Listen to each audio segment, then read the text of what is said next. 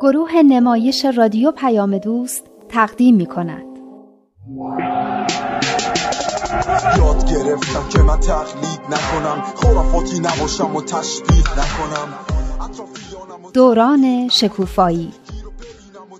خاطرات نگار. کاری از امیر یزدانی. باید باشیم خوشبین. هرچند شدیم روونه زندان. هرچی که ما گفتیم من که بعد میگیم دنیا برابر باشه. دین باید مطابق علم و عقل باشه. الان ما تو قرن بیست و یکیم همراهیم با عقل و تکنولوژی. رابطه این دوتا رو حفظ ما باشیم. برشکسته شدن پدر سمانه یه جورایی همه ما رو نگران کرده بود. نه فقط به خاطر مشکلاتی که برای سمانه و خونوادش پیش اومده بود بلکه به خاطر مشکلاتی که داشت برای هممون پیش می اومد. بیکاری قول وحشتناکی بود که همه خانواده ها رو تهدید می کرد. رکسانا هم نگران تعدیل نیرویی بود که داشتن تو کارخونه که پدرش روش کار می‌کرد انجام می‌دادن. مریم هم می‌گفت دیگه کسی به سراغ سفالای مامانش نمیاد. مامانم میگه تو این اوضاع تورم که مردم به زور مایحتاج ضروریشونو دارن تهیه می‌کنن حق دارن که سفالای منو نخرن. ظاهرا زندگی کردن با کمک خرجی که باباش می‌دادم سختتر شده بود. تو خونه ما و رادان هنوز مشکل خاصی پیش نیامده بود اما تورم و گرونی داشت دست و پای ما رو هم میبست. حتی برای عیدم مامانم می‌گفت که امسال هر کدوممون فقط می‌تونیم یه چیز برای عید بخریم و بهتر خودمون اونیو که از همه واجب تر انتخاب کنیم. نمیفهمیدم چرا اینطوری شده بود. چرا همه چیز به هم ریخته بود؟ همه می‌گفتن که کشور ما خیلی ثروتمنده. این همه نفت، این همه منابع طبیعی، این همه جوون تحصیل کرده. نمیفهمیدم چرا همه دنبال کار بودن و اون وقت کارخونه ها یکی یکی داشتن تعطیل می شدن. واقعا سردر نمی آوردم.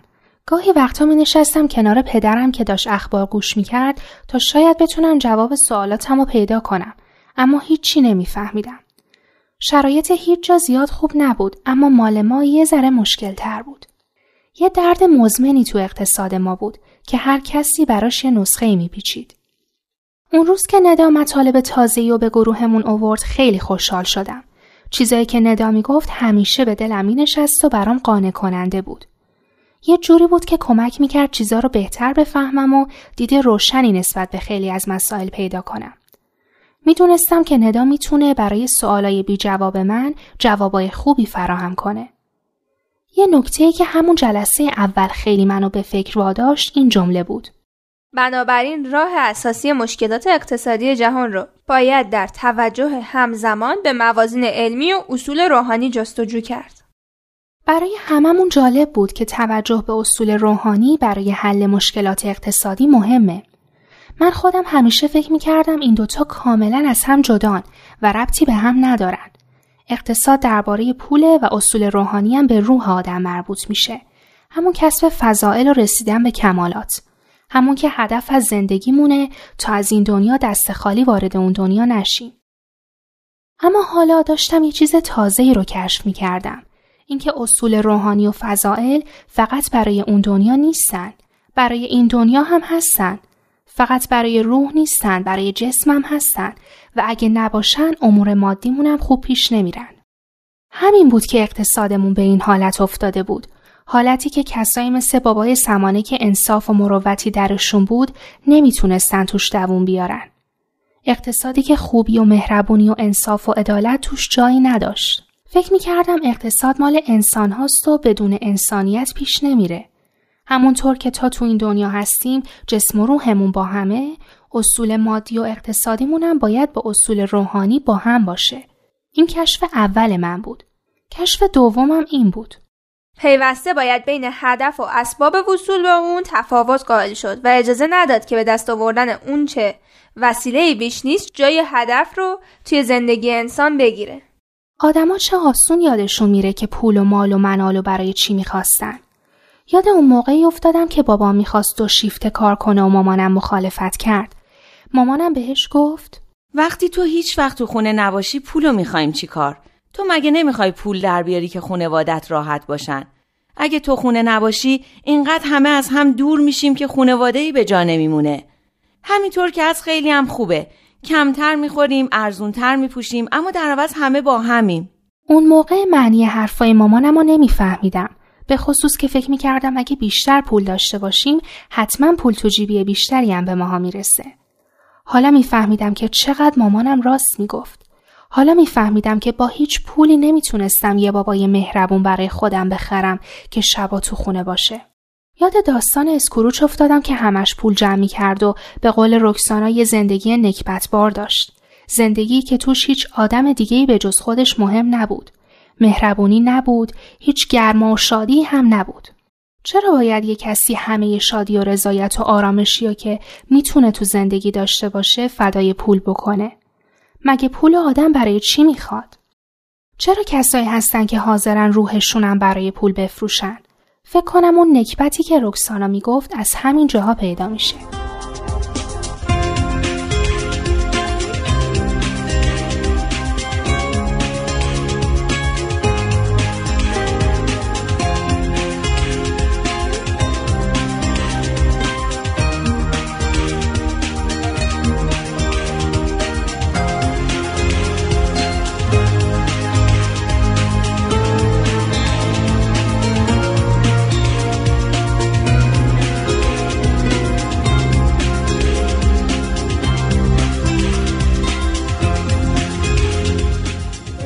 بچه ها آماده هستین که مطلب هفته پیش رو ادامه بدیم؟ من یه چیزی تو فکرم هست. خب بریزش بیرون. با این قیافه که به خودت گرفتی انگار خیلی چیز تلخ و ترشیه. باشه. ببین من هیچ مخالفتی با اینکه رعایت اصول روحانی در اقتصاد مهمه و اینکه پول در آوردن هدف زندگی نیست ندارم. اینا خیلی هم درسته. اما آیا واقعا الان خوندن اینا مشکلی رو از ما حل می‌کنه؟ راست میگه دیگه. نمیشه به کارگری که فلانجا بیکار شده گفت تو باید خیلی مهربون و منصف باشی. این حرفا برای زن و بچهشون نون نمیشه. آره درسته اما یه راه حل های کوتاه مدت داریم و یه راه حل های بلند مدت. این چیزایی که می‌خونیم مربوط به ریشه مسائل و مشکلات اقتصادی ما و همه دنیا میشه. ممکنه راه های کوتاه مدت بتونه این مشکلات رو یه ذره کمتر بکنه اما ریشه کن نمیشه. امروز این مشکل حل میشه اما فردا یه مشکل دیگه از یه جای دیگه سر در میاره چون ریشه های اصلی مشکل وجود داره. مثل یه گیاه هرزی که هی از روی خاک ساقش رو بکنی چون ریشش هنوز تو خاک هست دوباره از یه جای دیگه در میاد. حرف درسته اما نمیشه به کسی که گرسنه است گفت حالا یه پنجاه سالی صبر کن تا مشکل تو ریشه ای حل بکنیم. من میگم رادان راست میگه. نمونهش همین مشکلاتی که بابای سمانه و خیلی های دیگه باهاش روبرو هستن و مجبور شدن کار و کاسبیاشون رو تعطیل کنن. با این چیزایی که ما می‌خونیم میشه مشکلشون رو حل کرد؟ من که میگم فعلا این ساقه رو که در اومده بکنیم تا بعد بریم سراغ اون ریشه که زیر خاکه. این چطوره؟ خب می‌خوایم همین کارو بکنیم. فقط چیزی که من میگم اینه که ساقه کندن خوبه اما کافی نیست. اگه سراغ اون ریشه ها نریم بحران پشت بحران داریم. اینو می‌کنیم یکی دیگه در میاد. فقط تو کشور ما هم نیست. دنیا بحران پشت بحران داره. چون این سیستم اقتصادی قدیمی دیگه پوسیده و جواب نمیده. باید توی یه چارچوب درست یه سیستم اقتصادی تازه درست کرد. چارچوب درست دیگه کدومه؟ چارچوب درست همون اصولیه که توی این مطلبی که می‌خونیم به بعضیاش اشاره شده. یکی همین توجه همزمان به اصول روحانی و علمیه. ببخشین من اون دفعه هم نفهمیدم. اصول علمی یعنی چی؟ یعنی همون علم اقتصاد دیگه. البته منم نمی‌دونستم. از ندا پرسیدم. خیالم راحت شد. فکر کردم همه فهمیدن من فقط خنگم.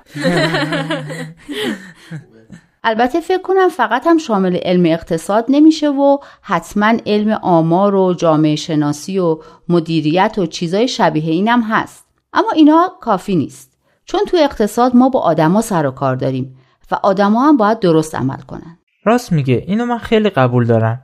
هر کی تا دستش به پول می‌رسه ور میداره برای خودش. وجدان بی وجدان. تو هم جوگیر شدی یا؟ دیگه همه مدیرا که فاسد نیستن. یکیش بابای خودم که خودشو نابود کرد به خاطر کارگرا. ای بابا منظورم بابای تو نبود که. بقیه رو میگم. اشکال اصلی اینه که اصول روحانی و اخلاقی در مسائل اقتصادی کنار گذاشته شده. گناهش هم فقط به گردن مدیرا و مسئولان نیست. من فکر کنم تا وقتی اصول روحانی و اخلاقی بر این اقتصاد حاکم نشه هر کس دیگه هم در موقعیت اونا قرار بگیره فاسد میشه. راست میگه. همه فکر می‌کنن که اگه لغمه چرب و نرمی هست حتی اگه مال بقیه است نباید رو زمین بمونه. اینو بابام میگه. البته من با رکسانا هم موافقم. باید راه حل هایی که بتونه از بار مشکلات مردم کم بکنه پیدا کرد. همیشه باید یادمون باشه که اینجور راه حل ها موقتی هستن و اگه به سراغ مشکلات اصلی نریم فایده زیادی ندارد راست میگه مثلا همین کارهایی که می‌کنن. مثلا 20 درصد به حقوق کارگرا اضافه می‌کنن بعد تورم 50 درصد و 100 درصد بالا میره. پس موافقین که دنبال این مطالب اونو بخونیم؟ بله. پس مریم جون بخون. کجا بود؟ آها اینجاست. نکته مهم دیگر آن است که هدف وسیله را توجیه نمی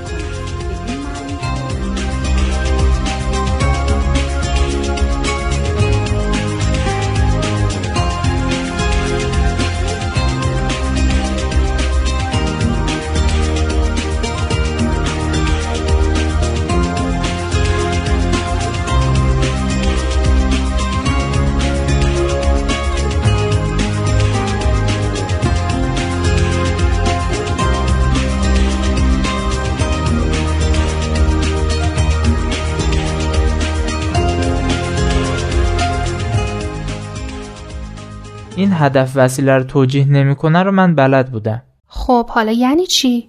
یعنی که هر چقدر هم هدف خوب و لازم و ضروری باشه نباید برای رسیدن به اون از وسایل بد استفاده کنیم و دست به کارهای نادرست و خلاف بزنیم. مثلا چطوری؟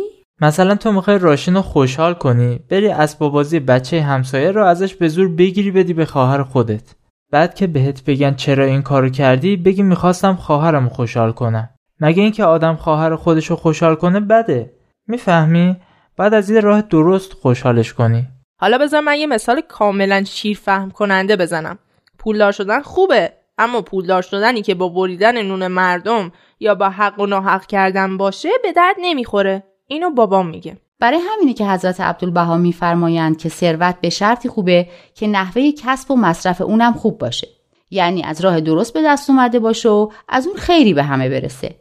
نه اینکه همش صرف ولخرجی بی خودی بشه. یا مثل اسکروش فقط پول بذاره رو پول و خیرش نه به خودش برسه و نه به دیگران. آفرین دقیقا. اما من این گفته ای که از حضرت عبدالبها بود و درست نفهمیدم میشه معنی کنی؟ مریم یه بار دیگه بخون. این قنا منتهای خب قنا منتهای ممدوحیت را داشته. اگر به سعی و کوشش نفس خود انسان در تجارت و صناعت به فضل الهی حاصل گردد. یعنی ثروت خیلی پسندیده و خوبه اگه به سعی و تلاشی که فرد در صنعت و تجارت کرده به دست بیاد. یعنی ثروتی که با تلاش خود آدم به دست بیاد از همه بهتره. خب اینایی که یه عالم ثروت از پدرشون بهشون می‌رسه چی؟ اونم بد نیست چون از راه خلافی به دست نیومده. اما خیلی هم خوب نیست چون از راه تلاش خود فرد نبوده. اگه پولش رو صرف کارای خیر و مثل همین که اینجا نوشته ساختن مدرسه و صنعت و تعلیم و تربیت و اینجور چیزا بکنه چی؟ همونطور که ندا گفت ثروت بعد هم از راه خوبی به دست بیاد هم در راه خوبی خرج بشه. در مورد یه همچین آدمی فکر کنم این قسمت دومش قسمت اولش رو جبران کنه. من نمی‌فهمم چرا اگه کسی پولی رو به ارث ببره بده. البته من خودم از بچه پولدارا زیاد خوشم نمیادا اما اگه پوله رو باباش با تلاش و از راه درست به دست آورده باشه چی؟ چرا بده؟ بد نیست اما زیاد خوبم نیست. برای اینکه مهمترین چیز تو زندگی رشد و کماله. هدف از زندگی همینه. وقتی کسی خودش برای به دست آوردن ثروت البته از راه درست تلاش می‌کنه خیلی به رشد و کمالش کمک می‌کنه. یعنی می‌خوای بگی کسی که پولی بهش می‌رسه به رشد و کمال نمی‌رسه؟ کارش خیلی سخت میشه چون خود کار کردن باعث رشد و کمال انسانه. به خصوص اگه به قصد خدمت به دیگران انجام بشه. مثلا موقعی که کسی یک کسب و کاری رو راه بندازه برای اینکه نیازی رو از مردم رفع کنه یا برای اینکه برای یه عده کار ایجاد کنه. اصلا در آثار بهایی هست که کاری که با روح خدمت به دیگران انجام بشه خودش عبادته. حالا اگه کسی پول داشته باشه و کار نکنه از یه همچین رشد و کمالی محروم میشه. پس خدا رو که ما هیچ کس و کار پولداری نداریم که ازش پولی به ما به ارث برسه. ولی من اگه پول داشتم یه کارخونه خیلی بزرگ درست می‌کردم و هر کی بیکار بود و توش استخدام می‌کردم تا همه یه درآمدی داشته باشن. بتونن خرج زن و بچهشون رو بدن. یه چیزی هم مثل دیزنیلند براشون میساختم که جمعه ها بچهاشون رو وردارن ببرن توش رو حسابی کیف کنن. ای خدا یکی از فامیلای پولدار نگار رو بکش. اون جمله آخری هم خیلی جالب بود. مریم میشه یه بار دیگه اونو بخونی؟ بدون شک داشتن فضایل اخلاقی مانند صداقت و امانت، سخاوت و اعانت، عدالت و رعایت حال دیگران و همچنین نگرش به ثروت به عنوان وسیله‌ای برای ایجاد دنیایی بهتر سبب جذب عنایات حق و نهایتا سعادت دنیوی و اخروی می باشد. این فکر کنم همون اصول اخلاقی روحانیه که صحبتش بود. یا حالا یه بخشی از اونه. اینکه راست بگی در اموال مردم دست نبری، بخشنده باشی، عدالت داشته باشی، رعایت حال دیگران رو بکنی و بهشون کمک کنی. می‌دونین چیش از همه جالب تره؟ این که میگه این کارا هم تو این دنیا هم تو دنیای دیگه باعث برکت و سعادته. حالا بحث بعدیش بیشتر در این باره توضیح میده. رادان می‌خونی؟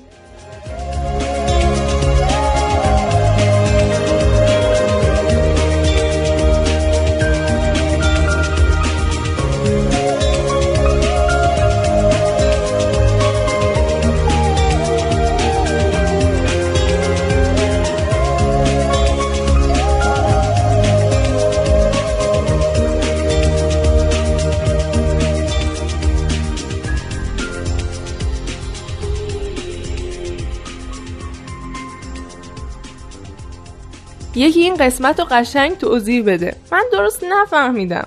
میگه عدالت سطوح مختلف داره. در یه سطح اینه که کارگر و کارفرما تو کارشون صداقت و امانت داشته باشن. مثلا کارگر تو کارش کم نذاره. کارفرما هم با دوز و کلک از زیر پرداخت حقوق قانونی کارگرا فرار نکنه. بابام گاهی وقتا تو خونه تعریف می‌کنه که چه کلکایی می‌زنن. خلاصه دو طرف با هم رو راست باشن. اینم مهم بود. یعنی سطح بعدی عدالت اینه که دستمزد کارگرا باید با توجه به کاری که می‌کنن و خرج زندگی باشه. اصلا گفتن کارگرا باید در سود کارخونه و کارگاهاشون شریک باشن. اگه اینطور می‌شد خیلی عالی بود. این به شرطیه که سود بدن نه مثل کارخونه بابای من ضرر. باور کن اگه کارگر رو بفهمن که تو سود کارخونه این شریک هستن هر طور شده نمی‌ذارن ضرر بده. من بهت قول میدم. همین کارخونه رو بردار به کارگرا بگو از فردا هر چی سود کرد اینقدر درصدش مال شماست. ببین چطوری با دلسوزی کار می‌کنن. کارخونه بابام به خاطر زد و بنده و رقیبای بدجنسش ورشکسته شد. وگرنه کارگرای بنده خدا که زحمتشون رو میکشیدن. با این حال قبول داری که سهیم شدن کارگر عادلانه تره و به رونق اقتصادی کمک می‌کنه؟ آره خب. این آخریش چی بود در مورد هزینه تولید کالا؟ یعنی عدالت نیست کالایی که مثلا 500 تومن خرج ساخته شده 5000 تومن به مشتری بفروشن. اینقدر بین هزینه تولید و قیمت یه جنس نباید فاصله باشه. آخه اگه اینجوری نباشه که دیگه کسی ثروتمند نمیشه. خب نشه. عوضش ثروت پخش میشه بین مردمی که جنس ها رو ارزون تر می‌خرن. همین که نوشته بود همه مردم به ثروت می‌رسن. اینجاست. توده مردم به ثروت و غنای کلی برسند. اینایی که این آخر نوشته احتکار و انحصار و این چیزا اینا یعنی چی؟ اینا اون کارهایی که برای سلامت اقتصاد ضرر داره. وقتی اصول اخلاقی روحانی بر اقتصاد حاکم باشه کسی این کارا رو نمی‌کنه و نظام اقتصادی هم نمی‌ذاره که یه همچین کارایی بشه. خب این استثمار یعنی چی؟ خیلی شنیدم ولی دقیقا یعنی چه کاری؟ استثمار یعنی از نتیجه کار یک کس دیگه بهره بردن. مثل اینایی که بردهداری می‌کردن. تو فیلم ها هست که برده ها کار می‌کنن و سودش رو یه عده دیگه می‌برن. یه همچین چیزی. البته امروزه دیگه بردهداری نیست. اما گاهی یه حقوق بخور و نمیری میدن در حد بردهداری. خودشون هم سودای کلان می‌برن. احتکار هم که یعنی یه چیزی رو یه جای انبار کردن. تا نایاب بشه و گرون بشه و بعد به قیمت گرونتر بفروشن و حسابی سود کنن. اون وقت انحصار یعنی چی؟ انحصارم اینه که یه کالایی رو که مردم بهش نیاز دارن فقط تو داشته باشی. اون وقت به هر قیمتی که دلت خواست می‌تونی بفروشیش. یه چیز 500 تومنی و 50 هزار تومن هم می‌تونی بفروشی. این که دیگه رسما دزدیه. یه سوال دیگه. تولید کالای مخرب چیه دیگه؟ یعنی تولید بمب؟ نه فقط بمب و سلاح. چیزای دیگه هم هست. مثل سیگار، مواد مخدر و این چیزا. چیزایی که برای مردم ضرر داره. اما یه عده‌ای تولید می‌کنن و با انواع و اقسام حیله ها هم میفروشن و سودای کلان می‌برن. چه کارایی به عقلشون می‌رسه. خدایا پولو فقط به کسایی مثل نگار بده لطفا. عالم انسانی رو وحدت بدیم همه اصول دین ها رو هدف بدیم با یه دنیای متحد طرف بشیم. همه حرفمون یکیه حق بشناس و فرق تو با دینت اشکاف ببین عقل تو چی میگه. مهمین دین توی قلب تو بشینه.